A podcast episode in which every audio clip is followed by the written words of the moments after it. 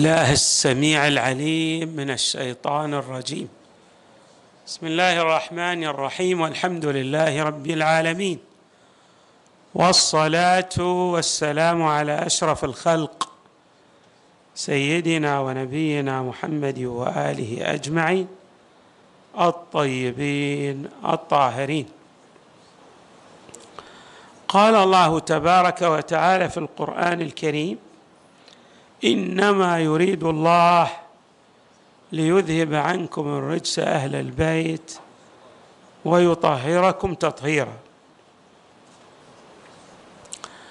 إمامنا زين العابدين عليه السلام له أدوار متعددة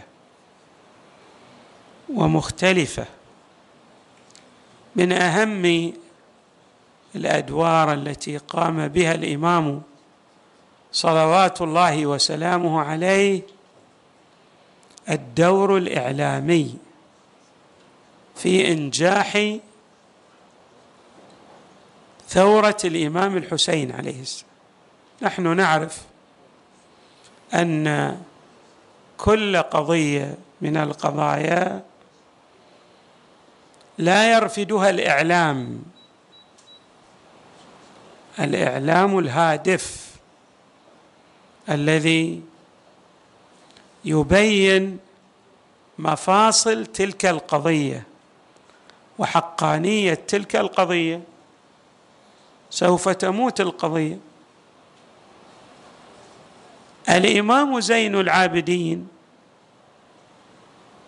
الدور الذي قام به هو دور الإعلام. الكثير من المبادئ والقضايا الحقه تموت بموت أصحابها وعدم وجود متابعة لذلك الحق. ولهذا جاء عن علي عليه السلام ما ضاع حق وراءه مطالب؟ أي حق من الحقوق؟ هناك من يطالب به؟ هذا الحق يتجذر مع مرور الأيام ويرسخ في الأذهان. ثوره الإمام الحسين بل مظلوميه الأئمة من أهل البيت رسوخها وتجذرها كان ليس بسبب حقانية مبادئ أهل البيت فحسب. صحيح أنهم على الحق والحق لهم وفيهم ومعهم ولكن الأمر ليس لمجرد كون الحق لهم الأمر أبعد من ذلك. هناك عمل دؤوب قام به الأئمة من أهل البيت صلوات الله وسلامه عليهم أجمعين. أكدوا في هذا العمل الدؤوب على حقانيتهم وإظهار مظلوميتهم وأن أمرهم هو أمر الله تبارك وتعالى. الإمام زين العابدين عليه السلام قبل أن يولد قبل أن يولد. ذكر على لسان المصطفى صلى الله عليه وآله. بمعنى أن الإمام عليه السلام سيكون له دور بارز. دائما هؤلاء الذين يذكرون قبل ولادتهم سيكون لهم دور وهذا الدور لا يكون من الأدوار العادية وإنما هو دور متميز لأنه أخبر عنه من قبل الله تبارك وتعالى. مثلا نجد أن جابر بن عبد الله الأنصاري يقول دخلت على رسول الله صلى الله عليه وآله وكان الحسين في حجره وهو يداعبه يعني يلاعبه. فقال يا جابر يولد له مولود اسمه علي. إذا كان يوم القيامة إذا كان يوم القيامة نادى مناد ليقم سيد العابدين. اذا النبي يتحدث عن الإمام زين العابدين. قبل ولادته. وأن هذا الإمام هو زين العابدين يعني الذي يمثل الزينة لكل عابد سلك طريق العبودية لله تبارك وتعالى. وما أروع هذا التعبير من النبي صلى الله عليه وآله في حق ولده زين العابدين. ثم يتمم الرواية جابر يقول ثم يولد له ولد اسمه محمد فإن أدركته يا جابر فاقرأه مني السلام. أيضا إخبار عن دور الإمام الباقر صلوات الله وسلامه عليه. حديث آخر عن ابن عباس أن رسول الله صلى الله عليه وآله قال إذا كان يوم القيامة ينادي مناد أين زين العابدين؟ فكأني أنظر إلى ولدي علي بن الحسين بن علي بن أبي طالب يخطو بين الصفوف. بمعنى أن الله تبارك وتعالى يناديه فيبرز الإمام عليه السلام بين الصفوف. أي صفوف؟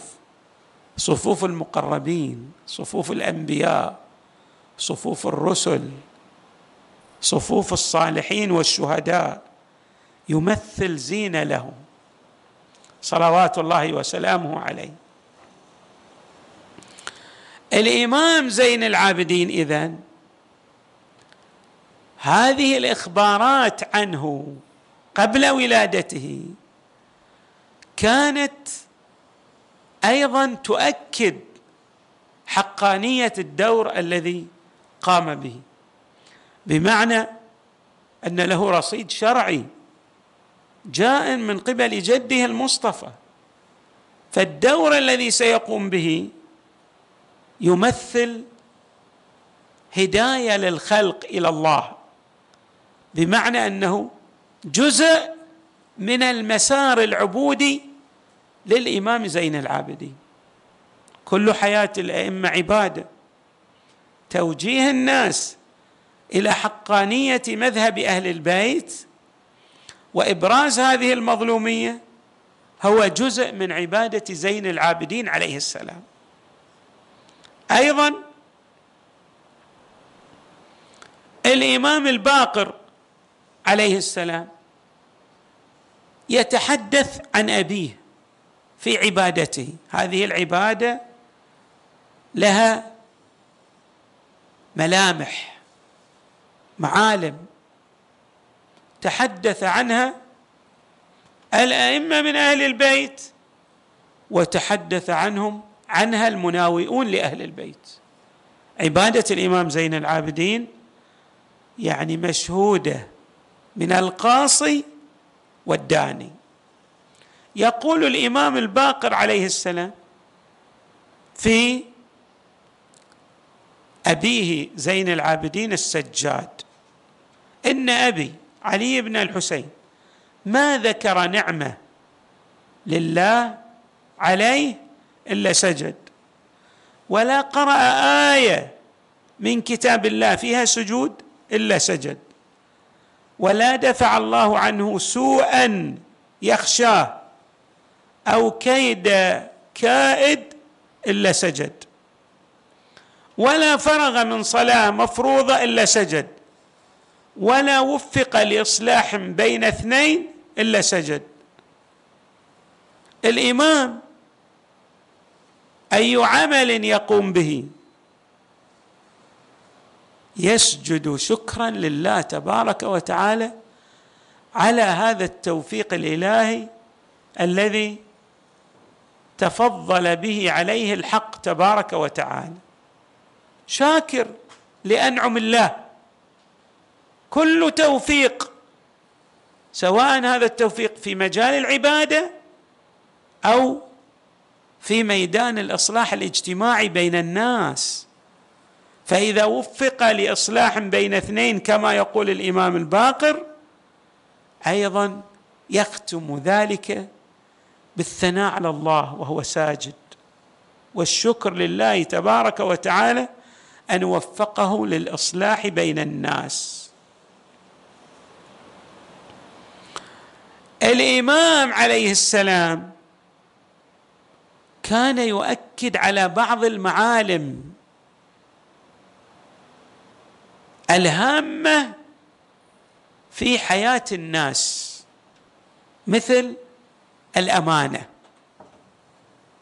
كان يؤكد على الأمانة وأهمية الأمانة. وما ذلك إلا لارتباط الجانب المعاملاتي بين الناس بالأمانة. الناس يتعاملون بنحو من المرونة والانسيابية مع الشخص الأمين يثقون فيه ويودعون عنده الأموال ويتعاملون معه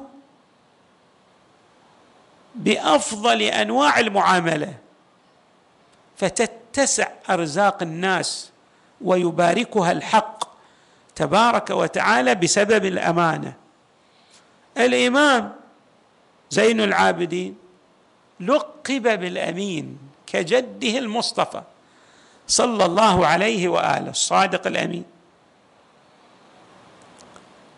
وكان يقول يعلم الناس يقول لو أن قاتل أبي أودع عندي السيف الذي قتل به أبي لأديته إليه. انظروا إلى أهمية الأمانة في حياة الناس. لأنها كما أشرنا تجعل التعامل بنحو من المرونة والانسيابية في تعامل الناس مع بعضهم. الإمام عليه السلام أيضا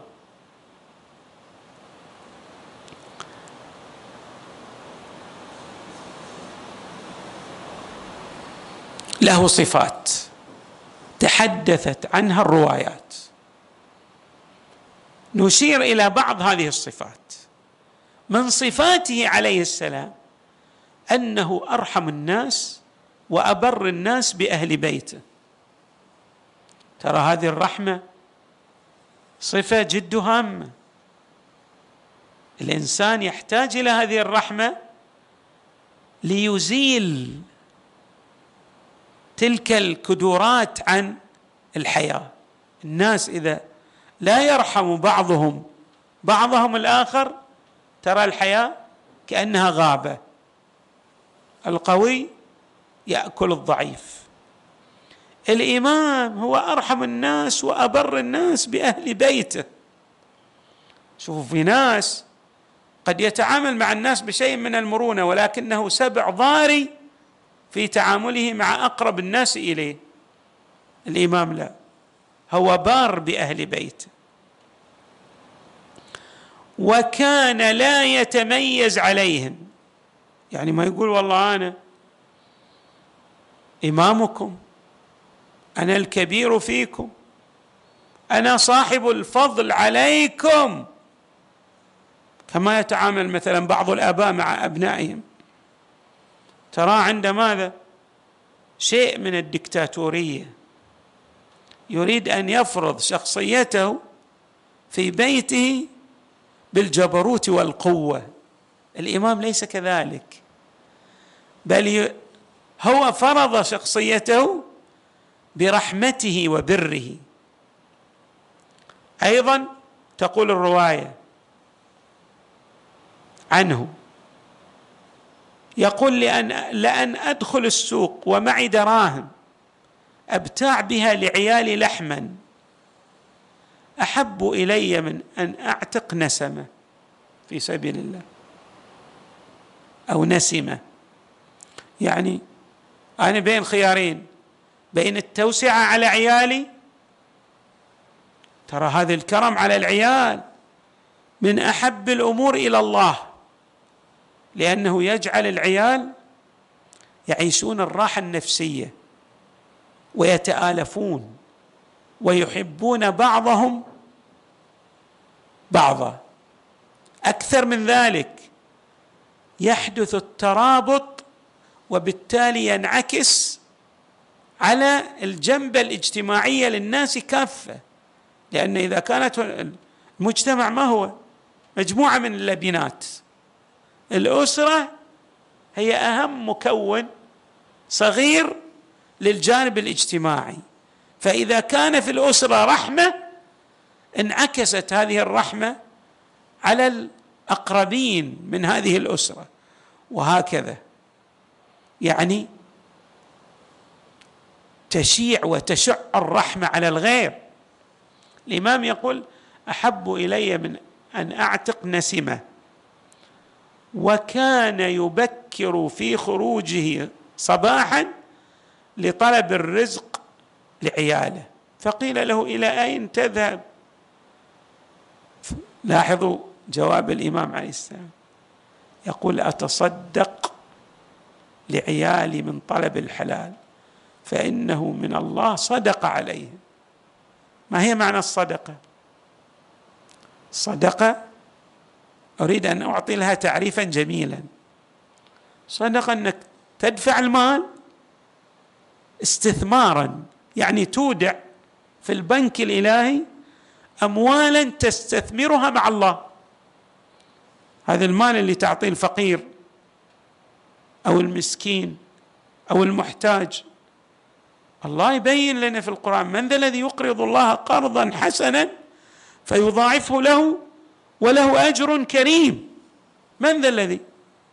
أنت جاي تقرض الله. الله يعطيك المال ثم الله يستقرضه منك. ما معنى إقراضك لله؟ إنفاقك للمال في الموارد الذي يعود هذا المال نفعا. أما عليك أنت أو على الأسرة أو على الواقع الاجتماعي الذي تعيش في كنفه.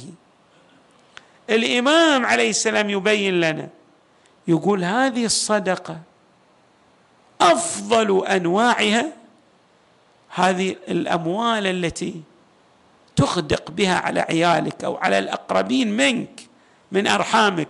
بعض الناس تراه قد يتصدق على الأبعدين ويبذل للأبعدين ولكنه يقتر على عياله والعياذ بالله.